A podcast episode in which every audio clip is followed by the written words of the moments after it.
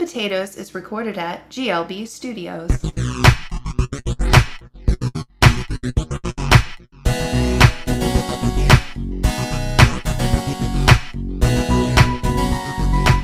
Welcome to the podcast. Welcome back, hopefully. My name is Jody and I'm a nurse. Uh, last year, I was able to successfully lose about 40 pounds and maintain it just through some changes in the way that I think about food, exercise, wellness. And I'm here to share all that. We're not selling anything, there's no special diet, so enjoy. And I'm Gina. I'm Jody's sister, and I'm here to provide some input from a mental health standpoint. I'm a therapist. I also have struggled with my weight for my entire life. I recently lost 80 pounds and then I gained it back. What's interesting to me is how our thoughts and our behavior and our habits have such a strong influence on our overall wellness. So, today let's talk about hunger. I'm hungry right now. Are you? I think that I am, but, but maybe I'm not. How do you know? Well, that's a very good question. and we're going to answer it. Yay!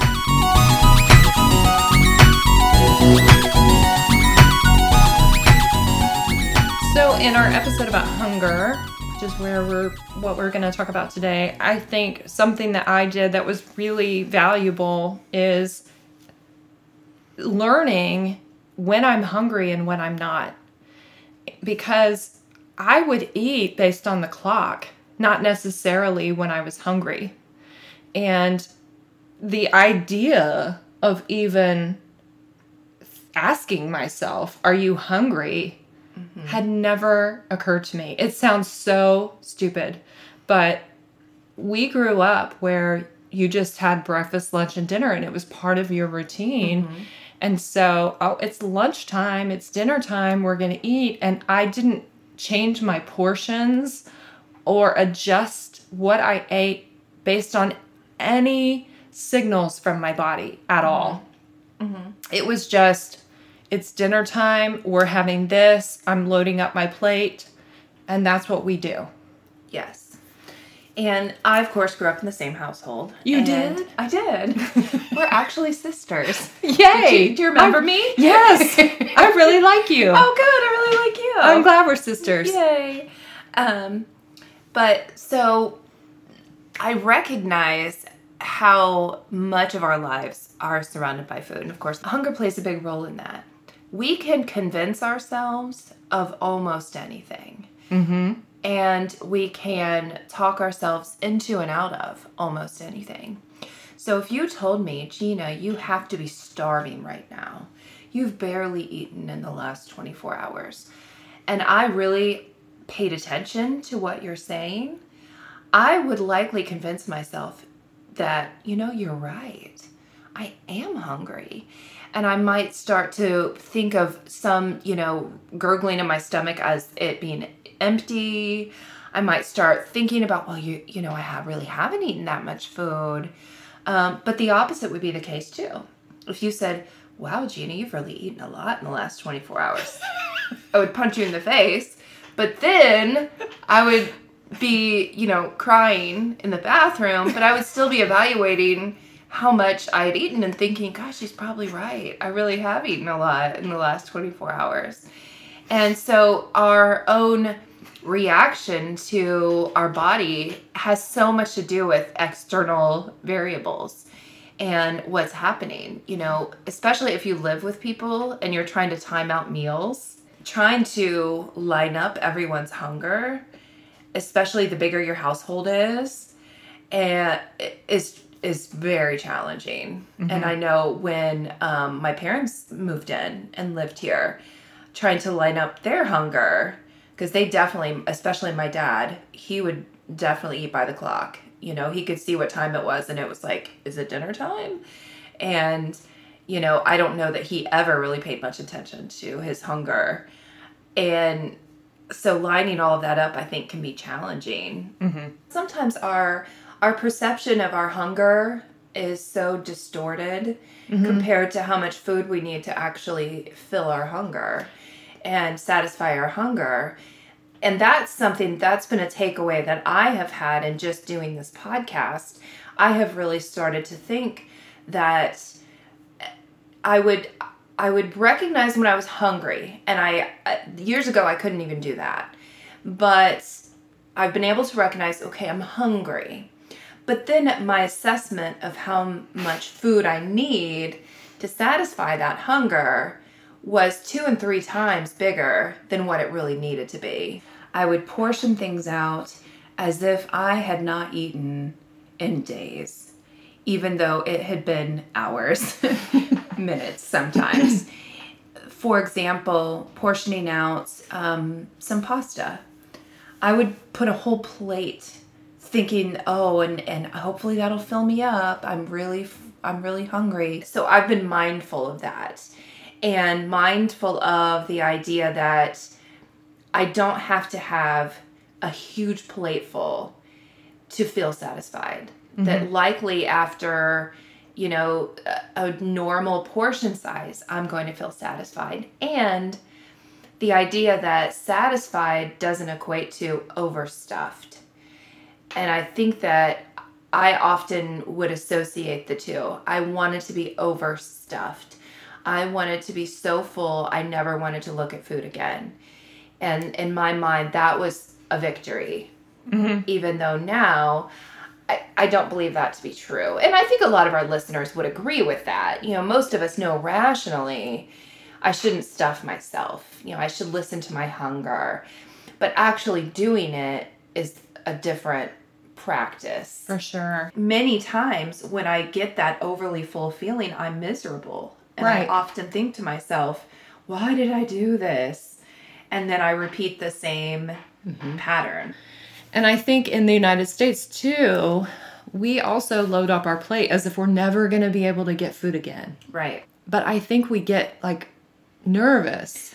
We have a fear of hunger. Yeah. And fear of not being full. It's all it's very irrational. Very irrational. It's very irrational. And for some, you know, it likely is connected to times in your life where you really were hungry, you really didn't know when your next meal was coming. Um, it can be tied to, you know, a lot of different things. But regardless of why we have that, we do. But do you know why? Why? I'm going to tell you. Okay. Because of that caveman brain. Mm-hmm. That is how we used to eat. So we lived mm-hmm. in that mm-hmm. whole scarcity mode. And then when there was a big kill, you would um, indulge as if you were never going to eat again. Mm-hmm. And that is how our ancestors survived. So that is wired in our DNA to do mm-hmm. that. Mm-hmm. So now that we live in a place where we have a grocery store and refrigeration, we don't mm-hmm. have to eat like that anymore. Right. But there is this very strong kind of biology where we still have that looming in the background where mm-hmm. we better fill up yep. in case we don't know where our next meal is coming from. But now that's not very realistic for us. We have most people, and I assume most people listening to this podcast are in a place where if I want food, I can get it, mm-hmm. you know? And so I don't need to hoard my food items and believe that no what I get my hands on is good enough right. because hunger or hunger is my enemy and fullness is my friend. Mm-hmm. So, but we get into that mindset. And biologically, we're drawn to food. Yes. Because it it keeps us alive. So anything that keeps us alive, we're naturally have a need and a, and a draw toward. Right. But sometimes we wish we could dial that down a little bit. Right. And the thing that's we're trying to convey is you really can. Well, and I think it comes down to our own our own locus of control. How much control do we believe we have over our life? Mm-hmm. And we often discount the things that we do have control over, and we overly focus on the things that we don't. But it really, you know, there's so much that we have control over. I think mm-hmm. that it's easy for us to say, you know, oh, it's just not on the cards for me. Oh, I'm just going to look like this when um, you know, or I'm just going to feel like this forever, or I'm mm-hmm. just going to have this lifestyle in front of me forever, or, you know, we often throw the towel in and give up when we have so much more control than we believe that we have. Food is a great example. I have, as an adult, I have control, and as an adult with money, that and not living in a scarce survival situation, Yes. I have control over all of my food. I can choose what I eat. I can choose how I eat, when I eat, and um, yet I continuously believe that I can't. In a restaurant, I can't control the portion sizes. Right. So, one of the things we have to be aware of is what am I ordering and do I know that this is like three portions in front of me? Just because it's on a plate doesn't mean that it's one portion. Not a bit. Right. And usually it's not. Right. Because people want to get their money's worth. We went to a restaurant and they had a shrimp po' boy. Mm-hmm. And it came out and it was it looked like it was on a hot dog bun and there were three shrimp on it. Right. And I thought, well, that's probably enough food. But everyone in my party said, oh, that's not even worth the money. That's just a bite. It's just a bite. This place is horrible. Why mm-hmm. would they do that? They're shorting you. And so I think restaurants don't Yeah. want that bad connotation mm-hmm. of you're going to come here and not get your money's worth. right. So they just load up. And some of that stuff, it's like pasta and stuff like that. It's so, there's such an upcharge that they're not losing money to do that. Mm-hmm. But what we've started doing is when my husband will cook or will make something and there's a lot of leftovers, he'll say, next time we're going to cut this in half. Or we'll go to a restaurant and say, next time we should split this Right. because there's really more than what we need. Right. Absolutely. And I love the idea of splitting something. Unfortunately, most people in my family have no interest in eating what I'm eating because in a restaurant is about the only time I can add onions and peppers and different things like that and all of them uh, they'll still pretend to gag just sitting next to it at the table but they the idea of sharing with me is kind of slim to none Sure. so Well, I would order off the kids menu sometimes. Mm-hmm. I, I I've never encountered a restaurant where they've said you're not a kid, you can't have that right because I'm paying for what I'm eating. So I used to think that they would give me grief about ordering off the kids menu, but I've never had that. right Now, if you're someone that you don't clean your plate, then this would be it's more about what's a serving size. But some people just have that mm-hmm. issue, myself included. And it's good just to know yourself right and to know where your where your vulnerabilities are when it comes to food. yeah We grew up cleaning our plates. right So that was a huge change for me. Mm-hmm. And I still struggle with it. And I was talking to our mom recently about that, and she said, Well, but her parents and our dad's parents grew up in the Depression mm-hmm. Where you cleaned your plate. right. And my response is, it's better for me just to put less on my plate. Right. Because if I know that about myself, right. that what I put on my plate I'm going to finish, and that's hard for me not to do that, then I will start with less food right. and manage that in a different way. And if we go to a restaurant, I will tell myself, just eat half and see how you feel. right And that is very hard for me from someone who always clean their plate. yes yes and it's hard for me too i have considered now i haven't actually done this but i've considered something like asking for a box when they serve you your meal at a restaurant and are it automatically putting half in the box so that it's it's not there So then you eat off your plate and then just eat it and out of the box. you eat out of the box the rest of it. secretly in the bathroom but yes it's great for weight loss And I'm not going to cut back on my food because I'm on a diet or because I'm following this diet. It varies how much I eat based on what I need. Mm-hmm. So I am not telling people, whatever you eat, cut it in half. That doesn't work. But what I'm saying is, I started with what is a portion size when I'm starting to get hungry, I'm going to eat, regardless of what the clock says.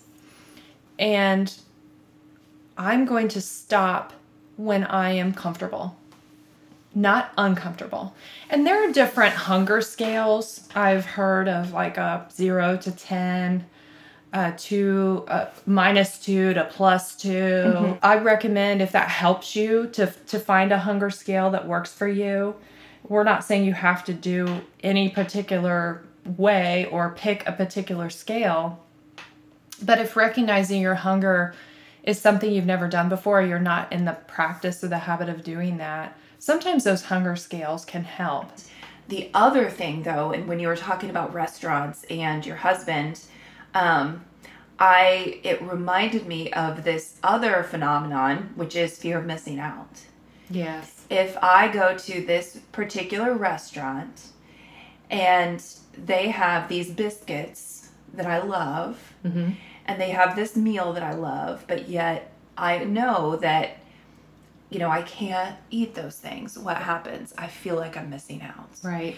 and I sit there and I don't enjoy myself at all. Mm. And so all of those emotions that go alongside of it, instead of taking it, I'm not missing out on anything. You know, why do I think I'm missing out if I don't eat the entire plate of it? Yeah. I'm not missing out. Right. I had some of it. I did. I ate. I ate it. It was great. You or know? I'll come back. right. This isn't the last time I'm ever going to go to Applebee's. Right.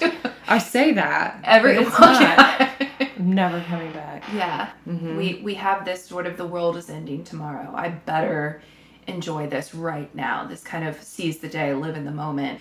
But when it comes to our assumption as to whether we're going to ever come back to a McDonald's drive-through again, mm-hmm. you know, I can come back here. You know, I can come back the same day yeah, if I really want to. yeah, Mealtime is why do I make it such a special thing? right, I'm going to do it again in about four hours. right. I can redo this again. Tomorrow. It's not my wedding where I, uh, it's my only shot. You know, Right. I'm picking my, yes, I'm picking like my wedding food right. every day. yes.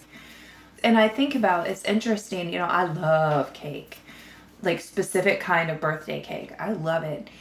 To the point where I will get anxious about what kind of cake someone is bringing to a party because I want it to be a certain kind.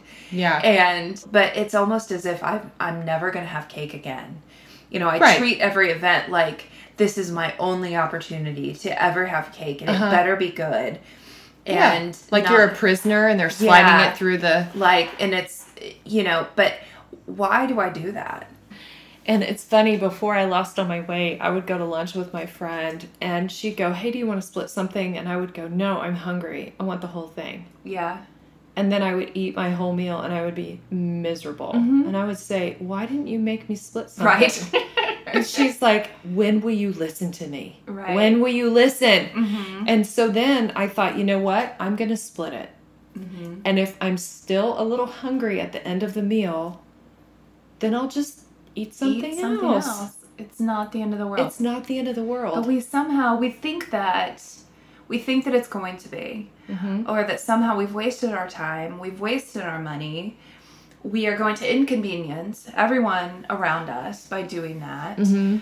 um, there there's so many negative assumptions that we make that are just simply not true but we just accept them as truth because we've kind of always lived by those standards and and I will say that part of my journey has been learning to be comfortable with hunger and not saying I have to sit with it all day long but if as soon as I felt the pangs of hunger, if I almost panicked on one side of it, or on the flip side, if I associated that with joy, I get to eat. And it's this really positive thing.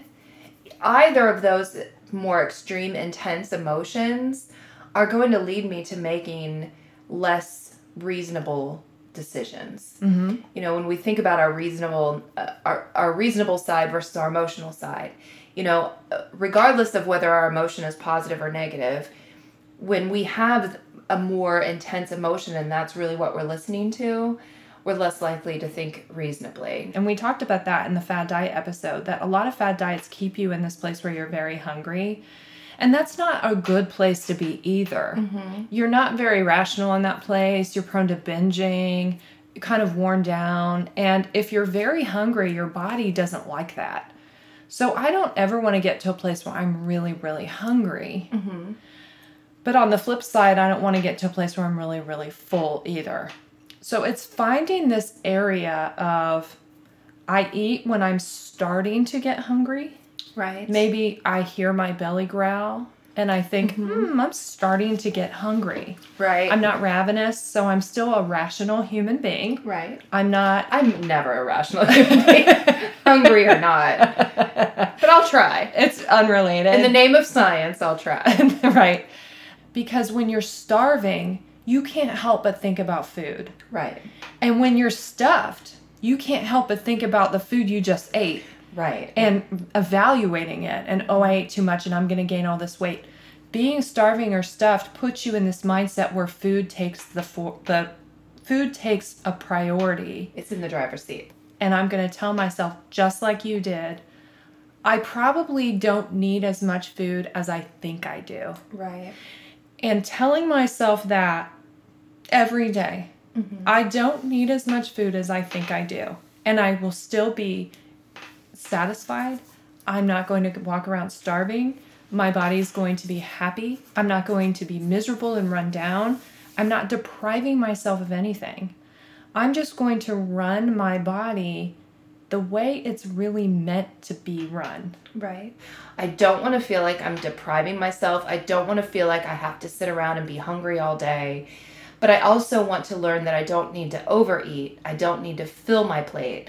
I don't need to order, you know, uh, appetizer and bread and meals and a des- a dessert to feel like I had a good meal. And so balancing those two and recognizing that I'm hungry, I need to eat, but that's I I get to eat all the time. This isn't some special occasion. This isn't the you know once a year meal I get to eat. that was one of the main things that I did to con- to lose my weight was how much am I eating and Right. why? And that is all I did. Mm-hmm. Nothing extreme. Right. People think that. They think if I go on a diet, it's very extreme. Same with exercise. Mm-hmm. That's why we talked about in our exercise episode. Just find something you like. Yesterday, I took a 30 minute bike ride, Yeah. and that was my exercise. It was a mm-hmm. beautiful day. Yeah. It's not like I have to run an Ironman marathon and swim and bike and just do all the things and kill myself in the gym. Or why even go? Right. And so, if I don't want to eat lettuce and starve, then I guess I'll just be overweight and eat pizza. Right. And those are my two choices. Right. And that's not it at all. And there's a way to do it that you are in the middle, right. but your brain is very black and white. So, you have to convince your brain Right. of we are in the middle. Mm-hmm. We aren't starving. I say we like me and you. I'm not talking about myself in third person. but you have to convince my brain and myself, me, myself, and I. Because when you're satisfied and you start teaching your mind to live in that satisfied range, your mind will actually start being comfortable there because that will be your new routine Right. is to be in this satisfied range. And then being starving or stuffed doesn't feel right anymore. And you will learn to get in this groove of that's just where I am. Mm-hmm. And it just takes practice. Mm-hmm. And if you have an off day, get right back on the horse. Right. And don't say, well, I blew it, I can't do this. Right. Would you tell your kids that if they were playing a sport? Oh, Yes. You're horrible at this. You need to quit. Well, no, I- of course not. and think mm-hmm. about when your children learn a sport and they don't want to practice, but they just want to be good at it. right. This is the same thing. Yes. You have to practice to get good at being satisfied. Yes. And so give yourself a little room to learn how to do this. It took me months to do it. And there were times when I was a little too hungry, and there were times when I was a little too full. And I just kind of honed it in mm-hmm. and learned to be satisfied. And the nice thing about that, being satisfied, is you really don't think about food that much. And it opens up this whole world of what else do I love about my life?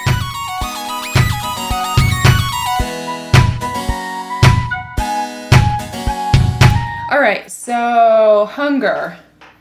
I wonder if we should re do like a different intro and then get into hunger. Okay. You want to try that? Maybe we should play the song Hungry Eyes from Dirty Dancing. Or just sing it? we can sing it. We can, tell everyone we're doing the lift. they would never know. well, and then we'd sing it so poorly that they wouldn't sue us for copyright. They'd be like, uh, yeah. Those are song. the words, but